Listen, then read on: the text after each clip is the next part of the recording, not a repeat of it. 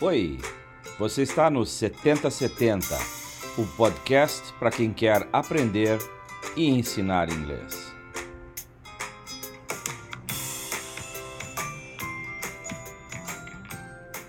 Uma realização do Departamento de Metodologia de Ensino da UFSC.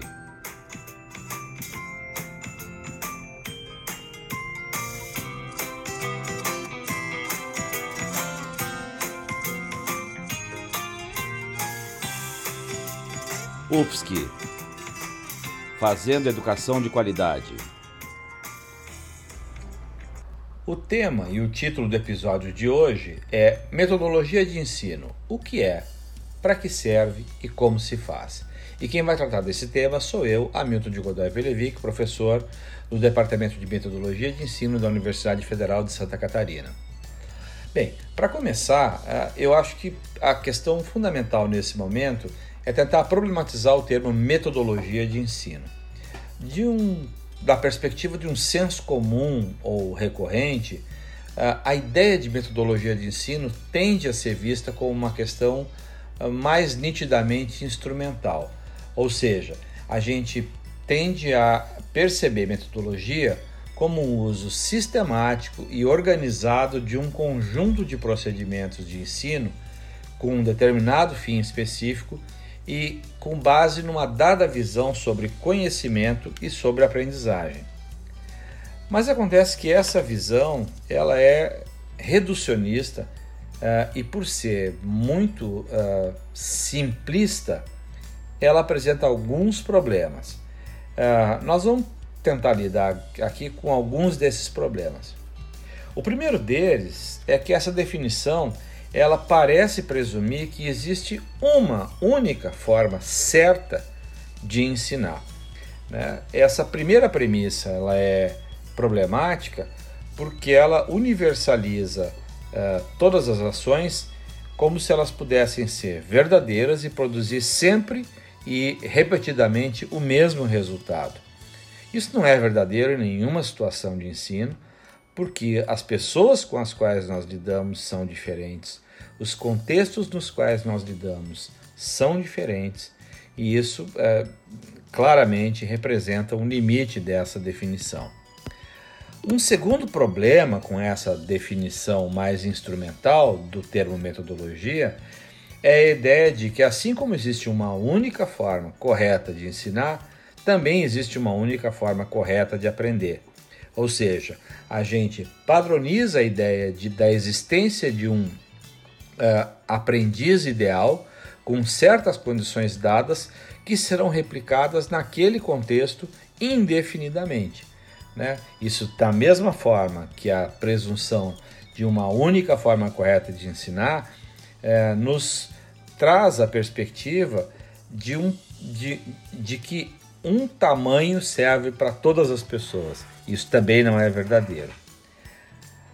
Terceiro e talvez um outro problema de, de muito relevo é a ideia de que, ao pensarmos a metodologia dessa forma, dessa forma mais instrumental, nós lidamos com um, uma, um conceito que abstrai o contexto, que tira o contexto é, da, da consideração dos fatores que fazem diferença nesse processo, ou seja, a gente tira fora disso a história de aprendizagem da comunidade na qual a gente se insere, a gente tira fora disso a história dos aprendizes, a, a trajetória dos professores.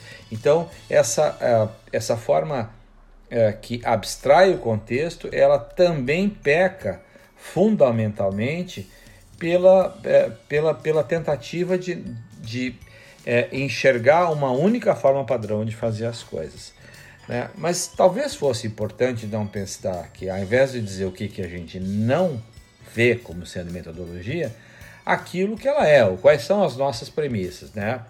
A primeira delas assim, é que a gente não pode enxergar metodologia sem professor ou sem a professora. Né? E o professor e a professora têm suas crenças, os seus condicionantes históricos e sociais, a sua maneira de enxergar o mundo e que uh, defini definitivamente influenciam as opções uh, e as escolhas que são feitas em qualquer espaço de sala de aula. Uh, uma segunda premissa dá conta de que não existe metodologia também no abstrato, sem o contexto, sem a história dos aprendizes, sem a história da comunidade escolar, sem a história das relações que acontecem num determinado espaço no qual se ensina e no qual se aprende. Uh, além disso, talvez a gente pudesse considerar também que não há metodologia uh, se a gente vai desconsiderar o olhar que se tem para com a educação, né? É, como um todo. É, nós estamos falando bem, de, uma, de uma educação emancipatória, crítica, social, historicamente situada, e é importante que isso seja um elemento balizador das opções que nós fazemos em qualquer espaço de sala de aula. Ao mesmo tempo, também né, é importante lembrar que essa questão da, do, do, do, situar historicamente a metodologia, de levar em consideração uh, o professor, o aprendiz concreto, com as suas características, etc. e tal, não existe metodologia sem um objeto, ou seja, não se, não se ensina no vácuo das coisas. Nós temos obje objetos de conhecimento com os quais nós lidamos e quando nós ensinamos algo, é preciso conhecer com profundidade esses objetos de conhecimento com os quais nós lidamos. Ou seja, é preciso saber de onde se parte, com quem se lida, é, qual o contexto que está envolvido né, e qual é esse objeto de ensino que faz parte da nossa proposição. Em síntese, portanto, pensar sobre metodologia implica considerar, em primeiro lugar, as identidades, o papel, a preparação e as condições de quem ensina, ou seja, os professores. É também é, fundamental, em segundo lugar, e eu não estou aqui hierarquizando, mas apenas tentando listar de maneira organizada, é, a história, os objetivos, necessidades e identidades de quem aprende, dos estudantes. Então, nós estamos falando de dois, dois polos muito importantes nesse processo que é, são fundamentais na consideração de qualquer organização metodológica para o trabalho com o ensino de línguas. Né? Eu poderia estender isso para outras áreas também, mas eu vou tentar focar aqui mais na questão do ensino de línguas. Uh, uma outra implicação sobre pensar sobre metodologia, um terceiro fator que eu estou chamando atenção aqui, diz respeito ao contexto educacional, tanto num senso mais amplo, ou seja, no âmbito societal mais, mais uh, uh, amplo, quanto no, no, no espaço mais restrito. Então a gente tem que levar em consideração a escola, a família, a comunidade, a sociedade, quer dizer, o, o espaço histórico e social no qual o ensino acontece. Um quarto fator que a gente deveria é, também é, levar em consideração é que pensar em metodologia implica considerar aquilo que se ensina e que supostamente se aprende, ou seja, os objetos de conhecimento que fazem parte da proposição que nós vamos fazer em termos de metodologia de ensino.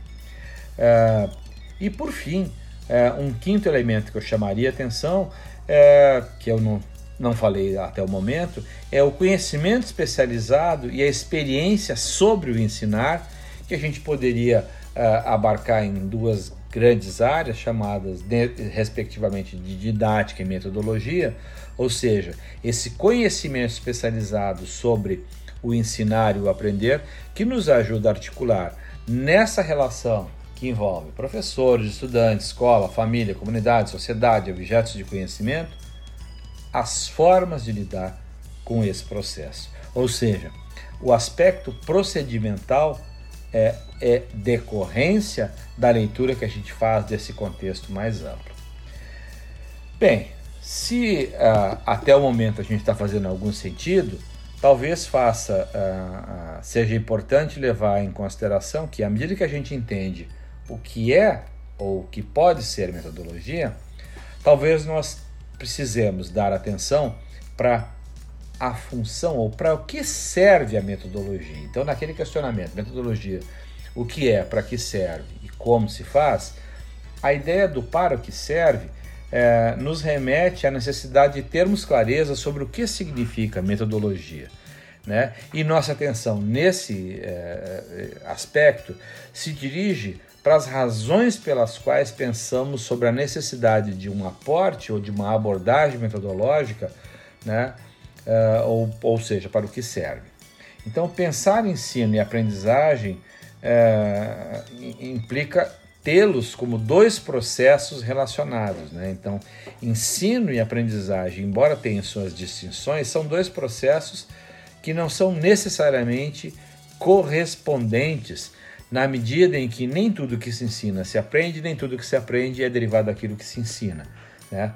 Uh, idealmente, uh, seria, uh, seria muito interessante que aquilo que se aprende derive da, daquilo que se ensina e aquilo que se ensina produza alguma espécie de aprendizagem. Mas nem sempre essas duas, essas duas dimensões se encontram. Né?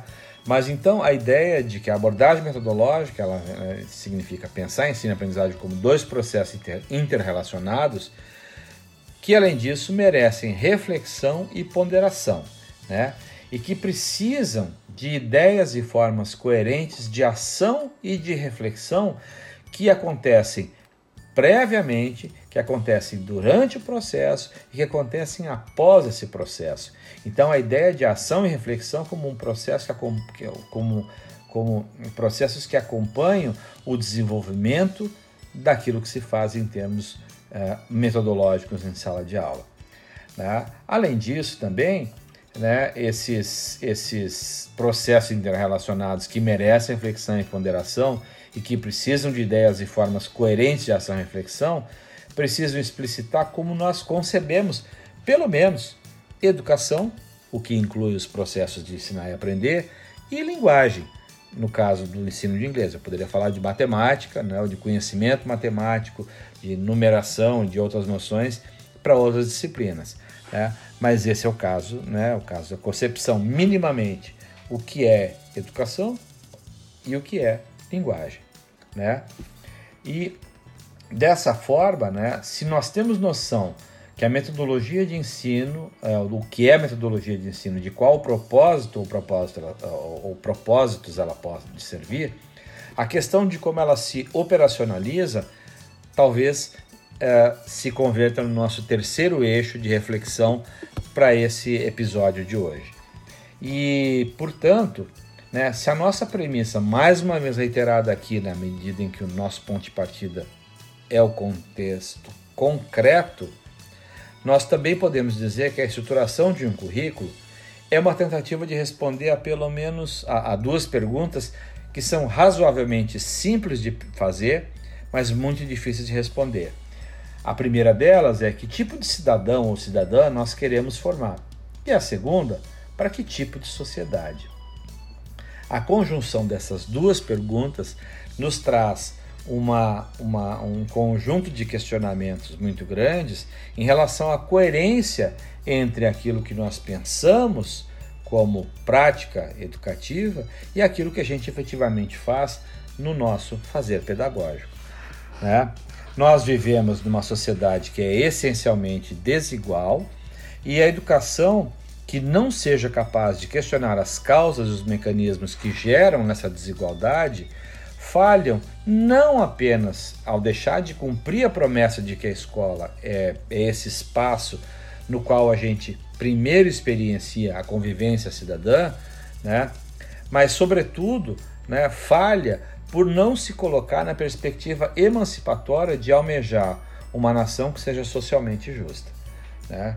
Ou seja, a, a tomada, a, a, a, a chamada neutralidade no ensino ela é tomar por si uma posição, né?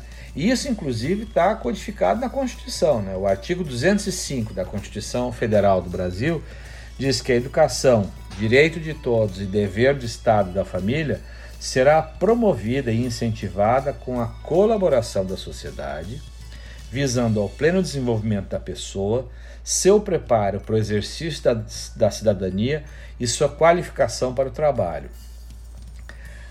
Por outro lado, se o trabalho pedagógico que nós fazemos demonstra clareza de que uma sociedade justa demanda cidadãos conscientes, capazes de compreender e intervir criticamente no entorno social e de que a educação desempenha um papel importante, é de se esperar que algumas características minimamente estejam presentes.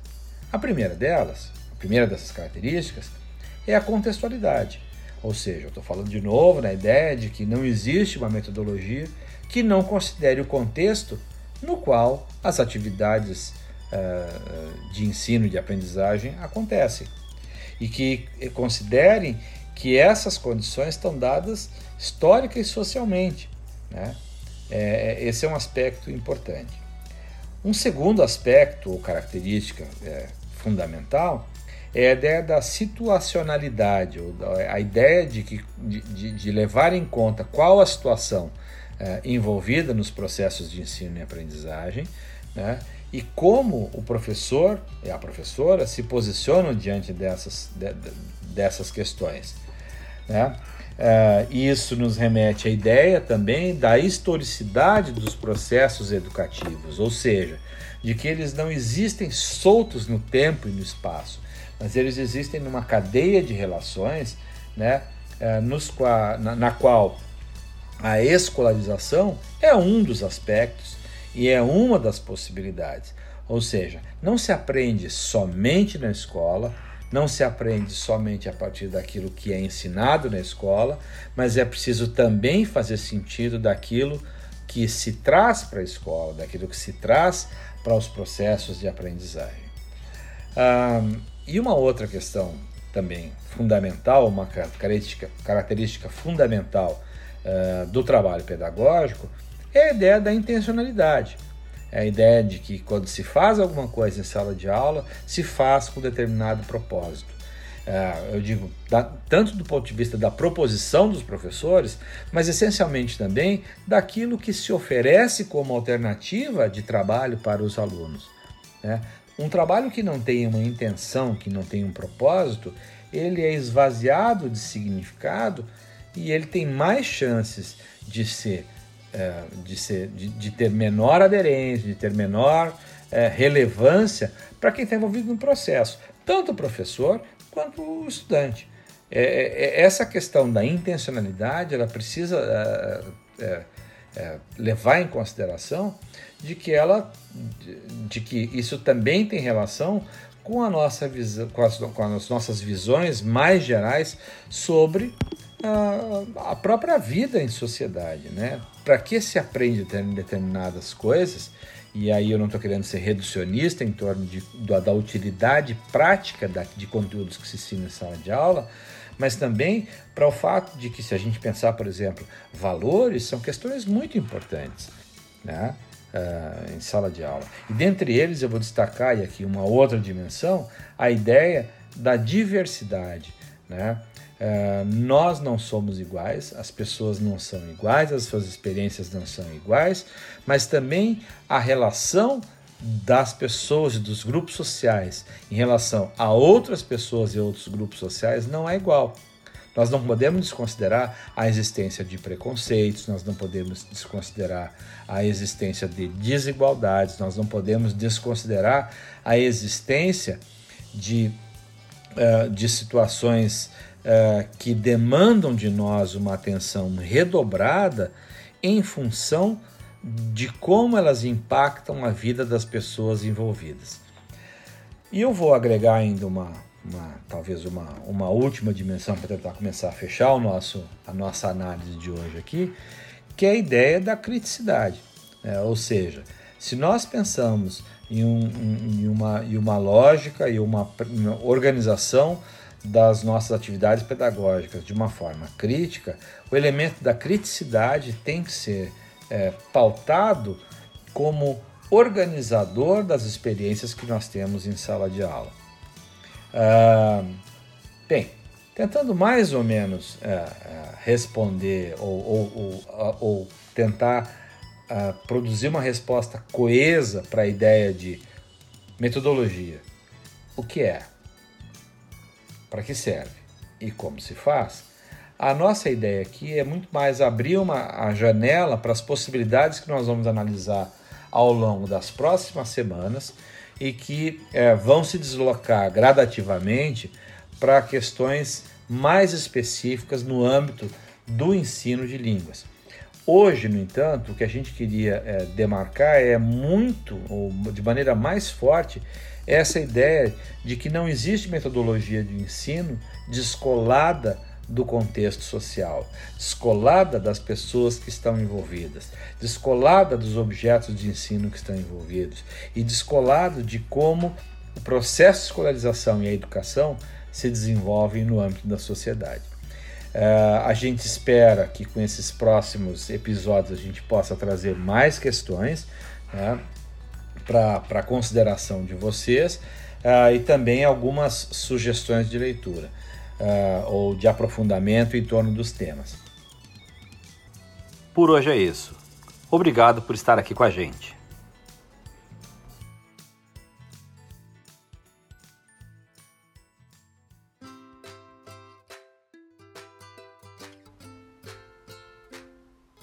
Esse foi o 7070, o podcast para quem quer aprender e ensinar inglês